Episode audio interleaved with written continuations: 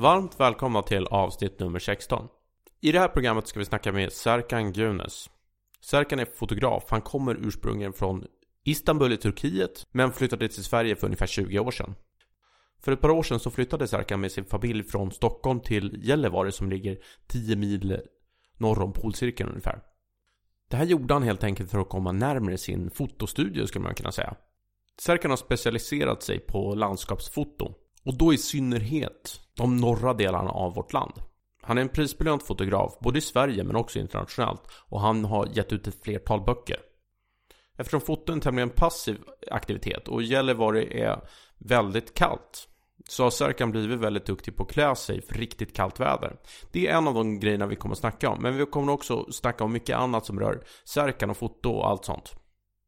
Innan vi drar igång så tänkte jag återkoppla till, jag bjöd ju in en, eh, en lyssnare genom förra avsnittet till den här festen på Downtown Camper. Det här frilufts eller äventyrshotellet där man kan låna kajaker och cyklar och longboards och sånt där. PR-byrån som anordnade festen blev väldigt stressad av det här tilltaget. Så jag fick backa från det, så jag, jag bjöd in en nära vän istället. Jag tror de uppfattade det lite grann som om jag lottade ut min plats eller något sånt där. Det kanske inte var så tydligt. Men jag tycker vi i alla fall vi ska hålla vid den där tanken vid att träffas.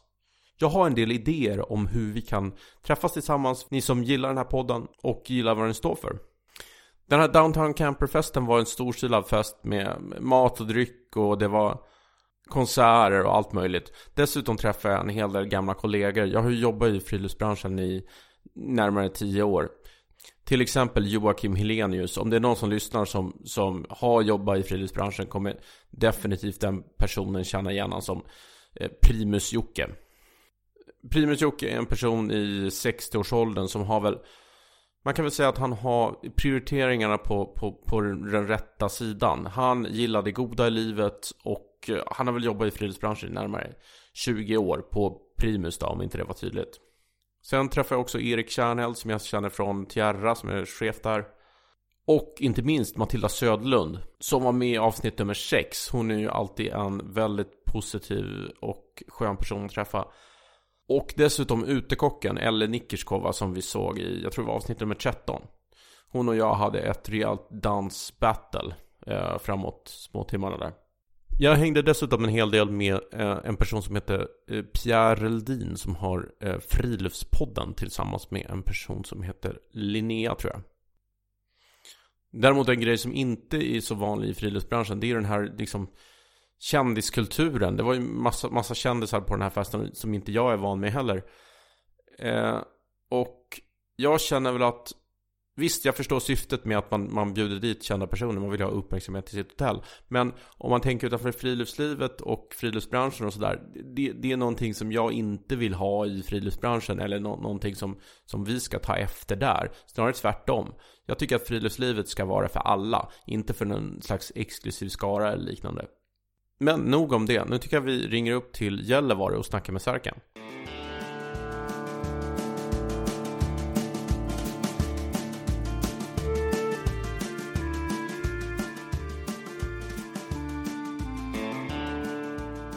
Varmt välkommen Serkan Gunes till Vilse.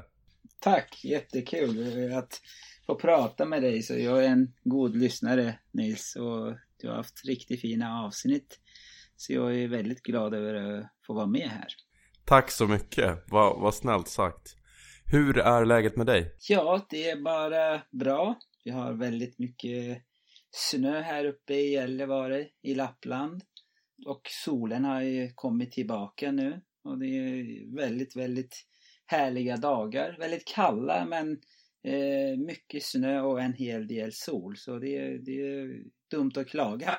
Hur mycket snö har det fallit där uppe? För att jag har, mina föräldrar bor ju i Örnsköldsvik och de har ju skickat ganska roliga bilder från, från snöskottningen där. Jag tror på vissa ställen eh, lite längre söderut har det varit upp mot 1,80 eller något sånt där. Och det är ju enormt mycket eh, i Örnsköldsvik. Det är ju ändå, ligger ju liksom i mitten av landet. Ja, precis. Jag tror eh, det är där de har haft mest snö i den här säsongen. Alltså, ja, mellersta eh, Norrland. Men vi är ju uppe i 1,2-1,3 meter eh, i, i markerna i alla fall där jag brukar röra mig. Och då brukar jag vända staven och bara trycka i snön, bara kolla hur djupt det är. Och det är alltid över en meter nu i alla fall. Så det är lite häftigt att ha så mycket snö under skidorna. Ja, det låter härligt. Hur, hur kallt är det där uppe? Ja, idag var det minus 22-23 grader. Så det är, eh, det är ganska kalla dagar. Jag tror januari, februari brukar leverera ganska kalla dagar. Eh, men det, det är lite, lite olika. Men det känns som jag läste ganska nyligen så Nikkaluokta som, som ändå ligger i Gällivare kommun som hade någon rekord här redan på minus 38 eller någonting. Så det är, det är kalla dagar. Ja men just Nikkaluokta är väl ett riktigt kallhål jag för att jag har läst. jo, precis. Och det, det, roliga är, det ligger ju så nära eh, Kiruna liksom som man kan komma. Mm. Men ändå ligger det i Gällivare kommun. För Gällivare kommun verkar... Ja precis. Alltså kommungränsen svänger in där eh, västerut, inte norrut. Alltså kommer du, fortsätter du norrut så kommer du till eh, Kiruna. Men den gränsen verkar svänga mot västerut. Så eh, det är faktiskt i, det ligger i Gällivare kommun. Det är, de flesta tror att det är Kiruna. Ja, jag trodde det. Jag har ju varit ett par gånger i Nikkaluokta. Men uh, jag, jag, jag, tror det ligger ju så pass nära Kiruna som du säger. Det är lite märkligt nästan. Precis, och det är enorma arealer så man kan ju åka flera timmar och är man fortfarande inne i Gällivare kommun. Ja. Hur ser en vanlig vecka ut för dig? Hur ser, hur ser en arbetsvecka ut för din del? Ja, det i mitt fall så privata livet och eh, arbetslivet det går ju lite hand i hand. Eh, för att eh, vi, vi bor i, mitt i samhället i Gällivare och vi bor i ett hus. Eh, det betyder att liksom, det är en hel del av eh, snöskottning och bära in ved så vi använder ju, ja vi uppvärmning använder jag ved liksom av björk här så det är jättehärligt men det är väldigt mycket jobb också förstås. Mm. Uh, och det, det, ibland får jag göra det här dagligen så det, det är därför jag får in, får in det här i mitt arbete. Mm. Så jag är fotograf egentligen. Jag ska sitta på kontoret och eh, hålla mina kunder varma och kika ut lite bilder och ja, vara lite aktiv på sociala medier och jag ska hinna vara ute och fotografera eh, och ta hand om utrustningen och förbättra utrustningen för, liksom för att det ska funka bra ute. Så det är det är, ja, det är en hel del att vara hemma och pyssla. Sen försöker jag komma ut så, så mycket jag kan. Och det är som max är kanske två, tre dagar i veckan när jag är ute i markerna. Hur hittar du till fotograferingen från början? Ja, jag fick eh, en kamera i födelsedagspresent när jag fyllde 23. Och då... Ja, det kändes som att men det, det här är något nytt verktyg. Jag är egentligen musiker från början och jag har ju eh, gitarren som instrument och eh, örat eh, som verktyg. Men nu blev det kameran och ögat istället. Så, så det, det var ju ganska lätt att gå över till den nya konsten. Eh, men det är den kameran som jag fick i handen och ville registrera min, min miljö i Stockholm. Eh, så jag var ny i det här landet och från Istanbul. Så tänkte jag men jag tar väl lite bilder och skickar till min familj som får se lite grann hur, ja, hur, hur, hur jag bor och sådär. Så det var ju, det var ju rent ett verktyg men så småningom så blev det ett konstnärligt verktyg i handen. Vad är det som utmärker dina verk? Ja, egentligen, det är, man kan ju tänka, om man tittar på bilderna så då, jag brukar höra i alla fall att det är, liksom det är någon känsla i det. Jag har ju eh, alltid något extra speciellt häftigt ljus i mina bilder och de är oftast välkomponerade. Det är de kommentarer jag, jag brukar eh, höra. Men om jag får eh, säga själv vad är liksom min styrka. Så jag är en, en väldigt långsam fotograf. Jag, jag, jag står ju för den här långsamma fotograferingen och eh, allting får ta sin tid och jag ska njuta av naturen, inte bara stressa mig igenom de här bilderna eller upplevelsen. Och så eh, tekniskt är jag väldigt intresserad också så att jag är lite pedant när det gäller teknik så det ska vara, alltså perfektion är viktig för mig i mina bilder. Om man får ihop alltihopa, samlar ihop så då blir det kanske en, en bild som känns också. Så det är flera olika eh, parametrar som måste klaffa. Så det är därför det är svårt att säga liksom, vad är viktigaste. Så det är flera olika parametrar som sagt. Tror du att det finns en styrka i din bakgrund i att du kan skildra ett landskap som du inte har vuxit upp med? Ja, väldigt intressant eh, poäng där. Så jag är helt säker på att det är så. Att jag, jag kollar ju ändå med mina turkiska ögon. Uh, nu har jag bott här i sedan år 2000. Så det är 17-18 år. Men jag är uppväxt i en storstad, i Istanbul miljonstad och det är uh, det här liksom allt jag ser hela tiden är väldigt exotiskt, väldigt, liksom det är vildmark för mig. Och blåsippor och en liten skogsdunge i Stockholm var ju också vildmark för mig. Mm. Så um, det är ju, jag, jag tror det ligger definitivt något i det du säger. Vad är det som drar dig längre, längre norrut? Du flyttade ju till Stockholm för 20 år sedan ungefär. Eh, och sen nu bor du i Gällivare. Gällivare är väl 10 mil norr om polcirkeln. Vad kommer du att hamna härnäst?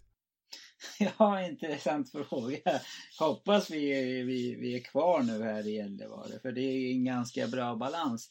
Men eh, från början var jag väl liksom jag hade tröttnat på storstan i Istanbul och, och ville testa lite annat i min tillvaro och ville leva på, leva på min musik då, liksom, och ville leva som musiker ute i Europa och och hamna i Stockholm. Men eh, där upptäckte jag det där nordiska ljuset som är väldigt, väldigt speciellt. Och det är långt ifrån det man kan uppleva eh, kanske i Turkiet eller ja, på savannen i Tanzania och sådär. Så det är, det är väldigt speciellt ljus vi har här uppe i Norden. Och ju längre upp man kommer, desto häftigare det blir. Och, eh, och naturen också eh, blir häftigare och häftigare. Och eh, vad ska man säga, det, man, det blir större och större natur ju längre man norr man kommer upp i alla fall. Så då tänkte jag, men ja, varför inte? Så bara åka ännu längre upp och se hur, lint, hur liten man ska känna sig. För att jag, jag, jag går igång på det där med att känna sig liten. Jag ska känna mig liten i naturen och ju längre eh, upp jag kommer här i det här landet så desto mindre jag känner mig i naturen och det, det är härligt. Varför just eh, naturlandskap? Jag, jag, tror det, det är mest eh, i naturen är allting är en sån evighetsmaskin och det är samtidigt det är tids, tidlös också.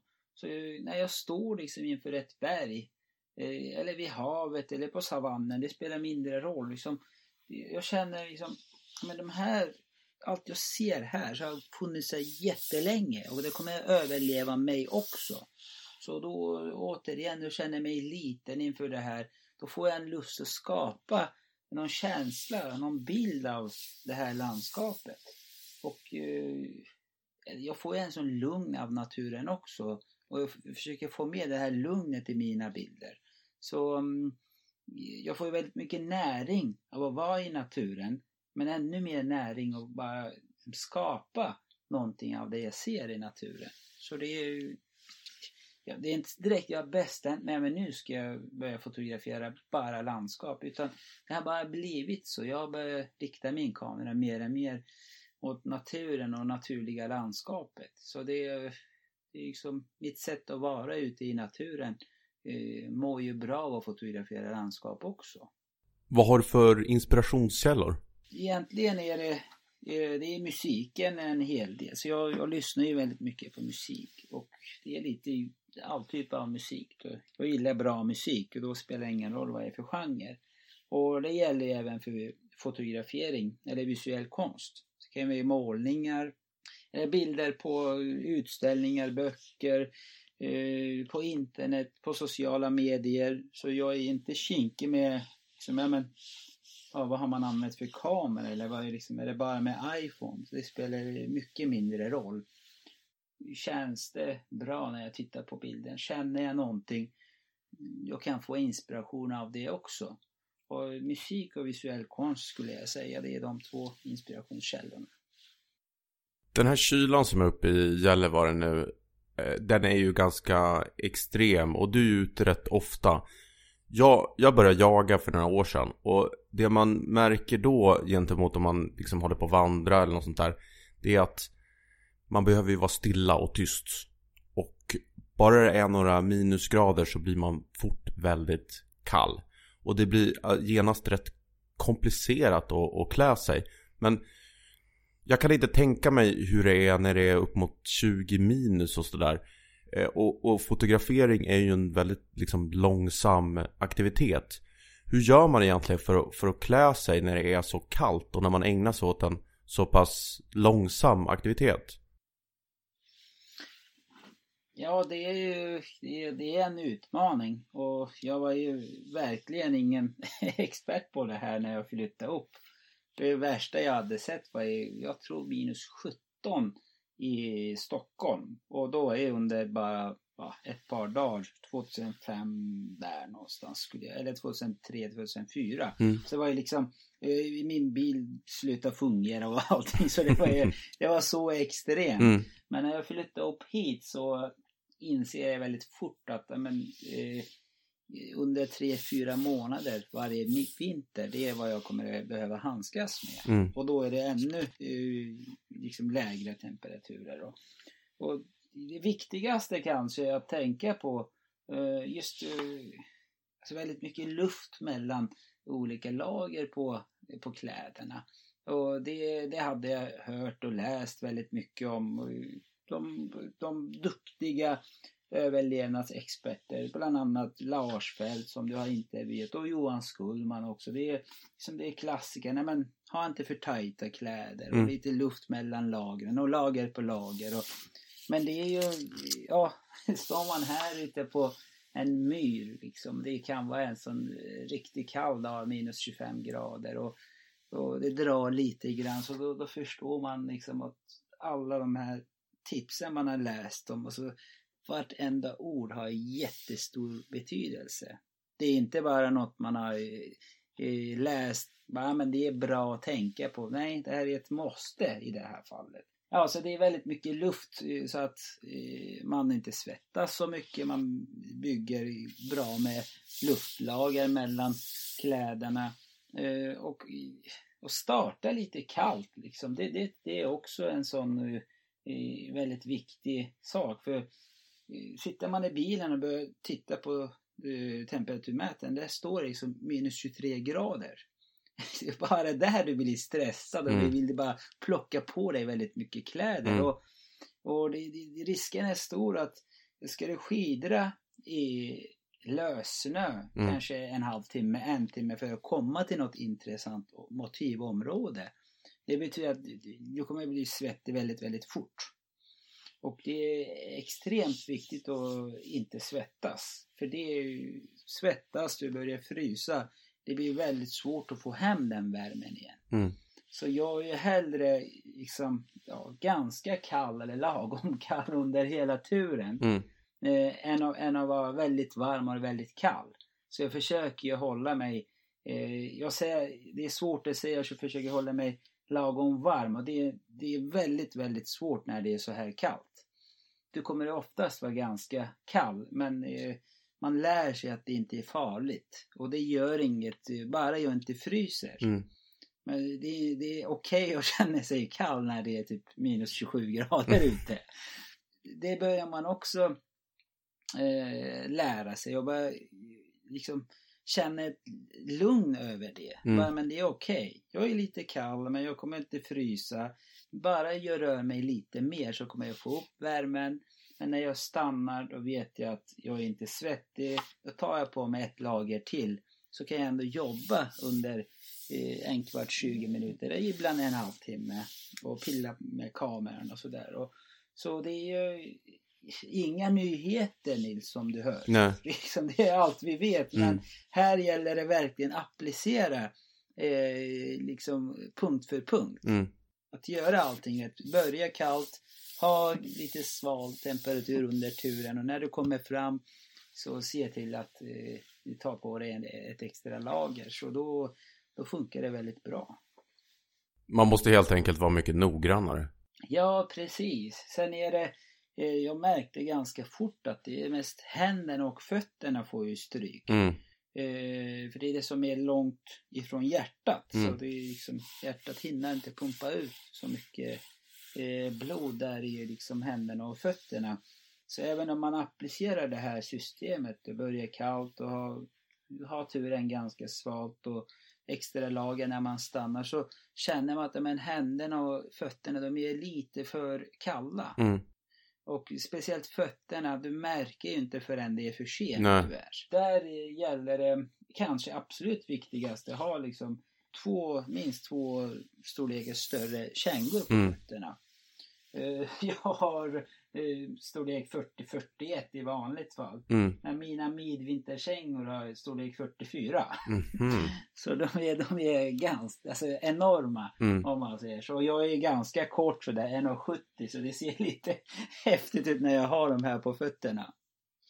Eh, sen, eh, det, det betyder att okej, jag har i- en tunn och två riktigt tjocka lager eh, på fötterna.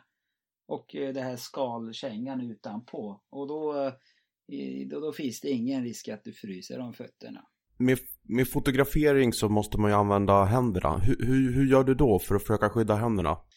Ja, så jag är lite lycklig lottad därför att jag har i samarbete med Hästra handskar och eh, där har jag haft möjlighet att testa lite olika modeller och både tumvantar och ja, fingervantar. Och jag har med mig tre par eh, handskar. Eh, ett par, eh, när jag åker skidor så är det ganska tjocka tumvantar. Mm. Och då är de, det är ull inuti och läder utanpå. Så Mm. det är ganska eh, enkel konstruktion. Så inga ja, konstigheter, inga prima loft eller eh, vädertät eller vattentäta grejer. Utan det är bara läder och ull. Mm. Men ganska tjock ullfoder jag har. Och det har jag alltid när jag åker för att det är, det är liksom när man åker så blir det lite drag ändå. Mm. Även om man inte åker fort. Så det blir ju en vindeffekt så händerna får ju lite eh, stryk. Så det är därför jag har de här tjocka vantarna. Och så fort jag stannar eh, då byter jag till ett par fodrade återigen eh, lite läder och eh, tunnare ull. Eh, fingervantar. Eh, så att de är så tjocka så alltså, att jag kan ändå hantera kameran. Eh, men det är så eh, det är inte så tunt så att jag börjar frysa. Det är, det är en balansgång där så man får ju testa. Det beror på vad man har för kamera, vad är för knappar och hur stora rattar finns på kameran. Så det där fick jag testa fram mig, ja, i fler, alltså i två år nästan innan jag hittade rätt. Mm.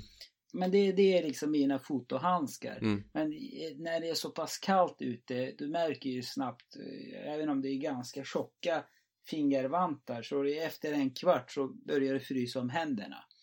När fingrarna är separerade, separerade ifrån varandra så börjar de frysa. Men det är, det är under fotograferingen har jag de här handskarna. Och känner jag att det börjar bli lite kallt så byter jag till tumvantar snabbt, fem minuter, få upp värmen, sen in med handskarna igen och sådär. Mm. Men aldrig utan handskar. Så det är det, är det väl största misstaget man kan göra. Mm. Sen har jag tredje paret som är ganska tjocka. Eh, mycket tjockare än eh, de här fingervantarna. Eh, lite läder och ull igen, naturmaterial. Och tjocka fin- fingervantar. Så då är det när jag sitter och ska göra en rast och jobba vid elden och äta och eh, ska göra annat än styra kameran. Eh, Så att äta och hantera lite kniv och ja, yxa och hämta lite ved och så vidare. Så, så det är de tre par handskar har jag med mig som, som ja, då klarar jag det mesta helt enkelt. Ja men just det där med tumvantar kan jag ju verkligen känna igen. Alltså jag tycker bara det är, alltså, låt säga 4-5 minus för min del. funkar det liksom inte med fingervantar även fast de är ganska rejäla. Och, och även om det är liksom rejält ull inifrån och sådär. Det, det, det, funkar inte. Nej, då är vi tillbaka till, eh, alltså det är egentligen det bästa eh, tipset är bara att få upp kroppstemperaturen så att du är mycket varm. Då kommer du inte frysa om dina händer eller fötter heller. Eh, men det är det jag försöker undvika. Mm. Jag är så varm så att eh, jag får upp väldigt bra temperatur händerna och fötterna. Det betyder att jag, jag kommer att bli för varm så att jag börjar svettas. Mm. Det är därför jag kan ha lite extra skydd på händerna och fötterna och lite svagare på kroppen. Eh, för att jag, jag svettas väldigt, väldigt mycket. Alla är lite olika. Jag har varit ute med kompisar som har ju tre extra lager på sig ändå känner sig lagom svala. Mm. Så jag, jag, jag blir varm väldigt fort och det är eh, tyvärr i det här fallet ger det ingen, ingen fördel. Så det är väldigt svårt att ja, anpassa sig efter, efter kylan. Jag är precis likadan. Alltså jag måste hela tiden se upp på, på röra mig för jag, jag, jag, får inte bli för varm helt enkelt. Ja, precis. Och, men sen, ja, just det här med rasterna. Så vi kanske också ska nämna så när det är så pass kallt, jag menar 2025 och ner mot 30. Mm. Eh, du måste verkligen, alltså jag måste ju stanna för att fotografera. Eh, men förutom det så du bör inte stanna. Du, du, du ska ju alltid okay. flytta på dig liksom och det är det absolut bästa. Så är du i rörelse eh, så oavsett hur kallt det är så kommer du klara dig. Mm. så fort du stannar då, då är det bara att göra upp eld. Mm -hmm. och det, det är väldigt sällan det funkar med liksom slänga på sig extra lagerkläder. För det betyder mm. att du ska stanna och behöva äta mat. Mm. Eh, och det, du kommer stå still. Mm. Och det, jag har inte hittat några kläder som, eh, som jag orkar bära med för att mm. klara av den kylan. Det betyder att om jag inte är på kalfjället eh, mitt i vintern så då, då är jag definitivt i myr eller skogslandet och gör upp en eld. Då, då är det plötsligt, ja men av med skorna och av med handskarna och sitta vid elden och med bara en vanlig jacka och äta gott. Och, och, det kan vara väldigt, väldigt kallt men det fungerar ju hur bra som helst. Mm. Göra upp eld är väldigt, väldigt viktigt.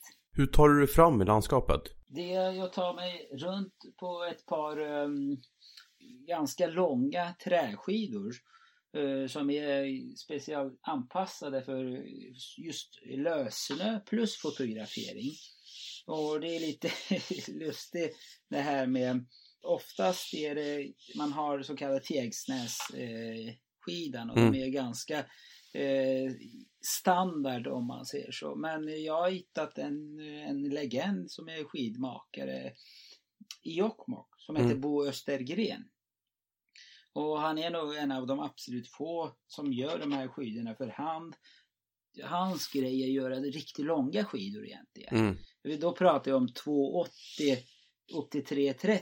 Åh oh, jäklar. Ja, precis. Det är väldigt, väldigt eh, långa. Men han är, det är en eh, gubbe från eh, Dalarna som har flyttat upp till Jokkmokk. Som har studerat lite samisk slöjd mm. och konst. Och så han har ju liksom gjort lite forskningar. Så han har ju kommit fram till att utvecklingen går mot att man ska ha längre och längre skidor. Mm.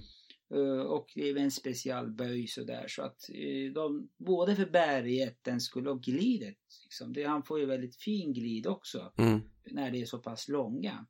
Och bärigheten får det för att det är väldigt långa skidor. När jag upptäckte den här eh, eh, gubben så tänkte jag men jag får väl åka ner till Jokkmokk, det är en timme härifrån. Och, och berätta vad jag håller på med så jag kanske kan beställa ett par skidor från honom. Mm. Och det visade sig att ja, det är två års väntetid på de här skidorna. Oh, jäklar.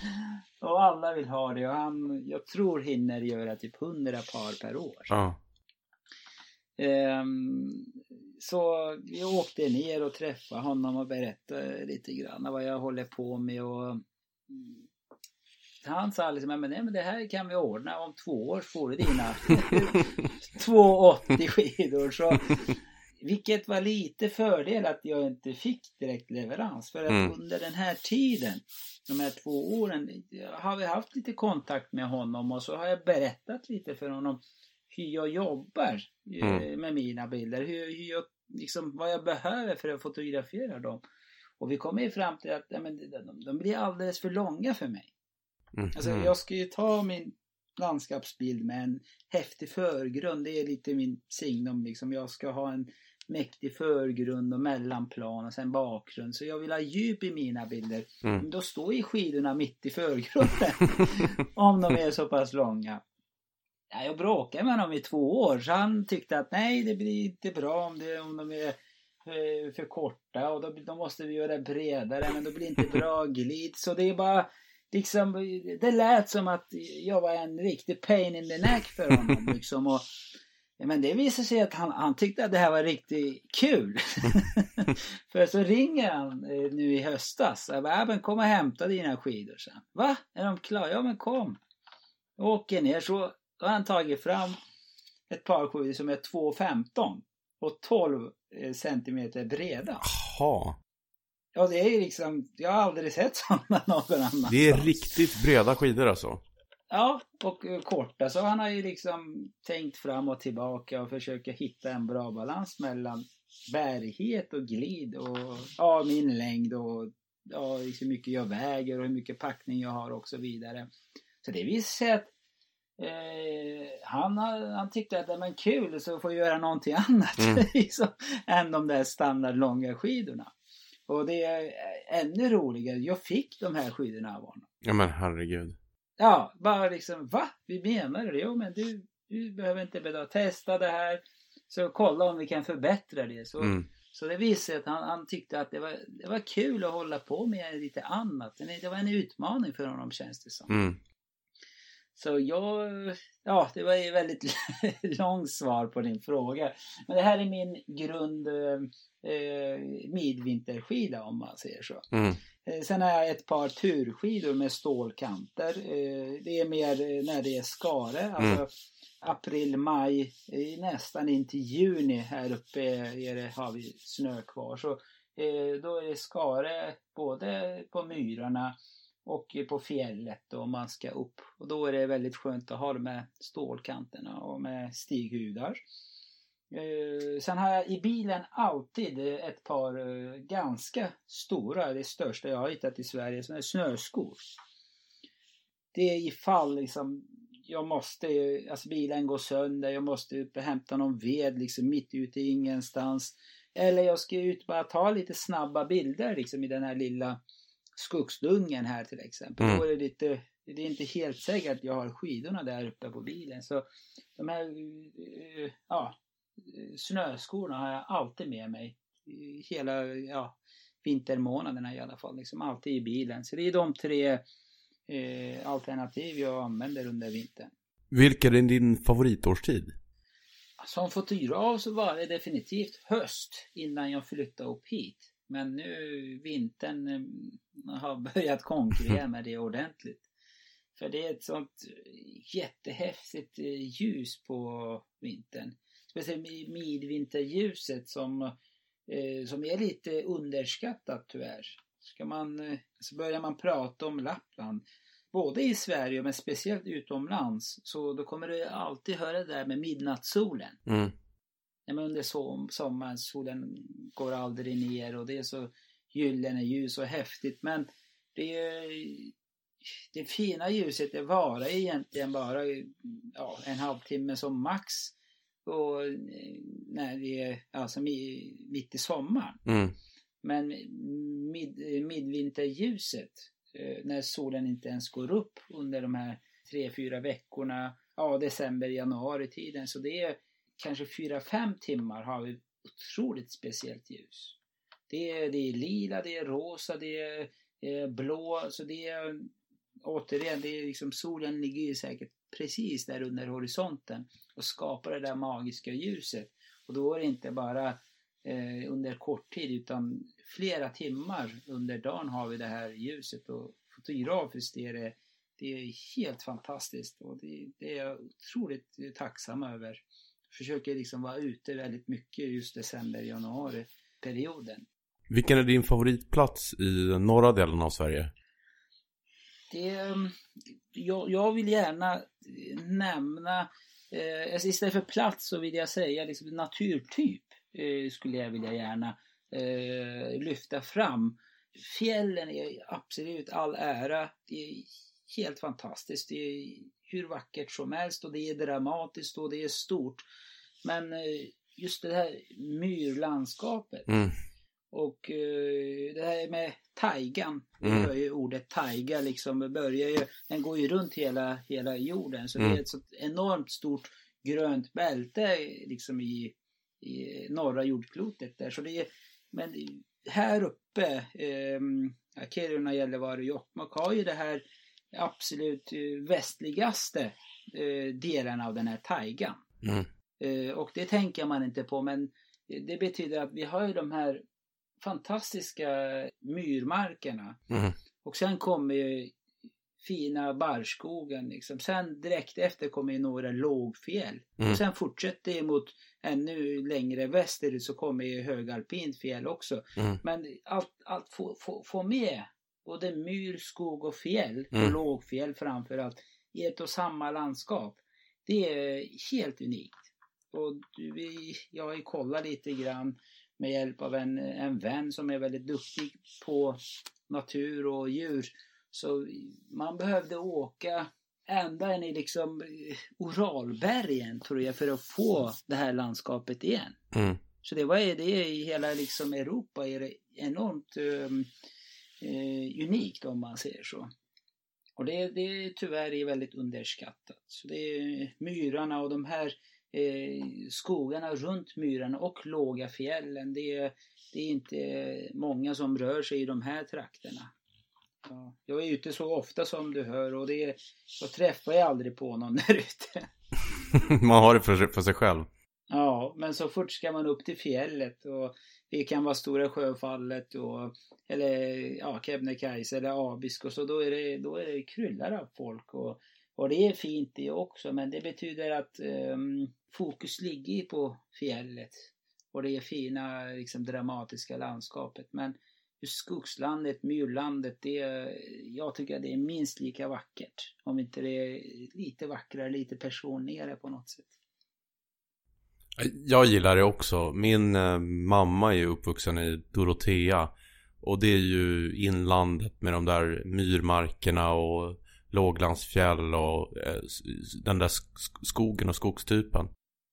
Ja visst, det de här, man får ju de här låga fjällen och man börjar uppskatta dem mer och mer när man rör sig i myrmarkerna. Mm. Så det, de blir dramatiska också på något Mm. sätt i och med att eh, landet är så lågt annars. Mm. Jag gillar den där lilla instängda känslan. Jag vet inte riktigt vad det är men Alltså både fjäll och, jag gillar ju såklart fjäll också och havslandskap men Jag vet inte, det är någonting med det där inlandet i att Det är ingenting som passerar Alltså både på hav och eh, fjäll och sådär Kan man liksom rymma på något sätt Men där i, i skogslandskapet är man lite fast Just precis, ja men det är ju någon typ av eh, skydd också. Ja, När jag tänker efter så jag kan ju stå på, mitt på en myr och då, då finns det enormt stora myrar också. mm, eh, Sjaunjamyren till Mm, exempel. Liksom, och Mm. det är, så, men ändå ser man en tall liksom. mm, En men då vet man, men där finns det skydd, där finns det eld. Och, Mm. och sen ser man lite en stråk med lite skog och granar och tallar som kommer. Ja, men jag kan ju gå in där och skydda mig från vinden och göra upp en eld. Och det är, ja, det, det är en sån skydd, eh, en trygghet som, som, som är alltid där om man säger så. så då, då gör att man rör sig lite friare i, i de här myrmarkerna. Och jag fotograferar mer och mer i de här, det här landskapet. Och, och som tur så är det bara, åker jag bara en kvart 20 minuter från samhället i Gällivare så, så har jag de här vackraste eh, myrarna som vi har i det här landet. mm, Och det är Stubba och Sjaunja eh, naturreservaten tillsammans eh, bildar de eh, liksom de största myrmarker vi har här. Så ja, det, det är väldigt nära från, från Gällivare. Det, det är jag väldigt tacksam över. Ja det är väldigt lyxigt att ha det så nära på Ja, verkligen, verkligen. Men du har ju bott i Stockholm i flera år också. Eh, har du något tips till den som vill uppleva naturen nära Stockholm? Ja, absolut. Så, eh, min första bok, nu blir det lite svårt att kanske få tag på vi kanske kan länka till någonstans sen, jag vet inte. Men ja, absolut. Eh, Stock, mm, Stockholm heter den, Sjön, skogen, skärgården. Eh, där har jag rört mig liksom i, i Stockholms vilda natur om man säger så. Mm. Och eh, sju, åtta års eh, promenader i Stockholms natur. Så då har jag samlat på mina bilder där. En hel del Tyresta nationalpark mm. förstås. Det är synd liksom. Det är flera som inte upptäckt den parken. Mm. Alltså, vi, vi, vi har en nationalpark, till och med två i, i, i Stockholm. Um, den andra är vid ja, skärgården där. Så jag, Ängsö heter det. Ja, just det. Ängsö. Ja, precis. Vi har två nationalparker. Men den här liksom, det är bara en halvtimmes bilfärd från centrala eh, Stockholm så mm. är det ute i riktigt härliga urskogar. Mm, mm. Jättefina tallskog, klipphällar, my, mycket sjöar och det nuddar ju lite vid havskanten också. Eh, från Haninge, från Tyres och det är flera ingångar till mm. eh, Tyresta. Det är definitivt en pärla. Eh, sen om man tänker lite norra delen, Hanstaskogen, det, det ligger ju Upplands Väsby kommun. Mm om jag minns rätt. Så det är också eh, lite spännande platser. Så alltså, jag tror man ska kolla upp de här naturreservaten. Mm. Hur många vet jag inte. När jag var ny i landet och i, i, i Stockholm så hittade jag en bok som heter 100 naturplatser i Stockholm, mm. i Stockholms län. Mm. Eh, det är en gammal bok och det är liksom varenda plats är verkligen en sån mm. jättefin eh, ställe. Det är oftast naturreservaten hade de tagit upp men eh, sådana områden som inte skyddade ändå ganska orörda. Mm. Eh, så variationen finns i Stockholm. Det, det viktigaste bara liksom ha den här ryggsäcken vid dörren färdigt mm. packat liksom, så att det inte blir ett projekt att komma mm, ut. Eh, så jag tror platsen är lite mindre viktigt utan man ska bara känna, men nu har jag två timmar på mig. Mm. Då ska inte en av dem ska inte gå åt och bara packa väskan. Liksom, allt är färdigt, på med kläderna, göra den här turen. Och uh, det, det är nog viktigaste. Och så här har jag både tid och natur här uppe i Lappland. Men jag, jag försöker fortfarande jobba på det sättet. Kameran är laddad, minneskorten är tömda, eh, kläderna är färdiga, alltid mm. matpåsen ligger redan i väskan. Så känner jag att det är fint nu, då, då ska jag bara på mig kläderna ut. Så liksom, inom en kvart, 20 minuter ska jag, eh, ska jag vara ute. Så det, det tror jag att det är ganska bra att ha med i, i tankarna. Ja, det där är ett jättebra tips. Att sänka barriären för att ge sig ut. Att man har sin termos och sin, sin utrustning. Och kanske också att man inte har så himla mycket utrustning. Vilket jag tror kan vara nästan ett problem för de som eh, är friluftsintresserade. Ja, precis. Och, och jag var ju definitivt en sån som älskade eh, prylar. Och mm, nu är jag eh, lite eh, svårt för mig. Jag testar ju friluftsutrustning. Jag har ju i samarbete med Lundhags. Mm. Jag är en som Lundhags vän. Mm. Eh, jag är ambassadör för Fujifilm och jag har samarbete med eh, hästar och handskar. Så jag, jag, jag, får ju prylar för mm. att testa och utvärdera och kika rapporter hela tiden. Mm. Så är, men alltså, ju längre man spenderar tid i naturen eh, desto färre prylar mm. Eh, man, man, man, känner att man behöver. Och det är en sån verkligen frihet. Sen man kan byta ut de här eh, prylarna. Det är en annan sak. Så jag har inga problem med liksom, men det här nu har jag hittat en bättre jacka, en bättre kniv, bättre yxa, bättre ryggsäck. Men eh, målet borde inte vara att ha med flera grejer. Utan bara liksom förbättra, förbättra utrustningen utan att eh, ha flera prylar med sig. Och det är, eh, det är en sån härlig känsla att veta vad man har på sig, vad man har i ryggsäcken och man har stenkoll på den mm. utrustningen. Mm. Istället för, ja men jag har köpt fyra nya grejer, de ligger i ryggsäcken och jag vet inte ens hur man använder det. Och exakt samma sak i fotografiskt perspektiv. Mm. Så jag, jag vill inte ha två nya kameror och tre nya objektiv i, i min ryggsäck. Eh, bara liksom, det, då, då vet jag inte vad jag kan göra med det. Men hellre bara men en, en, en ny optik i taget som Mm. jag har med mig och plockar med. Det betyder att under hela dagen kommer jag fokusera på den här nya kameran eller det här nya objektivet. Mm. Så att jag lär mig vad jag kan göra med Mm. det. Och jag skulle definitivt vilja applicera det i liksom friluftsprylar också. Så bara ha en ny grej med sig i taget. Liksom och bara försöka använda det. Då vet man begränsningarna Mm. eller möjligheterna med just den, eh, den prylen. Återigen, liksom, försöka ha med färre grejer, Mm. inte flera Mm. prylar. Ja, men jag håller helt med. Det är som någon slags, eh, alltså eh, när man har någonting som man gillar och som funkar, det, det är som äkta kärlek. Ju, ju mer man har det eh, och ju mer man, man lär sig det och trivas med det, ju, ju, ju bättre blir det. Ja, precis. Nu återigen, jag kan ju få en ny jacka från Lundhags så kommer om två år och de liksom, det är jättekul att testa den förstås. Mm. Men samtidigt, jag har ju min favoritjacka. Mm. så liksom, det, det, det känns som, ja, men det, det, det förstör mitt, mitt system plötsligt. Mm. Ja, men fickorna sitter inte på samma ställe Mm. längre. Och, ja, så jag gör det här återigen gärna för det är liksom jättekul att påverka produktionen. Kanske någonting sitter för tight och, och det sitter lite på fel ställe så man kan förhoppningsvis, lilla jag här uppe kan påverka en, liksom en produktion som ska ja, användas av många eh, friluftsintresserade. Men samtidigt som jag känner liksom det är jättehärligt att ha de här grejerna man är van vid. Mm. Så då vet man liksom hur det fungerar, fungerar och, och har jag handskar på mig då vet jag ändå liksom hur jag kan dra upp den här dragkedjan. Och, så det, jag, jag vill ju fokusera på naturen, inte, inte på prylarna när jag är ute. Eh, nu när vi snackar om prylar, har du något tips på ett underskattat plagg eller en, en, en pryl som du skulle rekommendera andra att ha? Ja, det... mm, Jag tror eh, alltså, naturmaterial Mm. generellt Mm. är eh, väldigt... eh, Jag tycker fortfarande är underskattat. Mm. Och det är speciellt när det är så pass kallt och torr eh, kyla som, Mm. som jag har här uppe.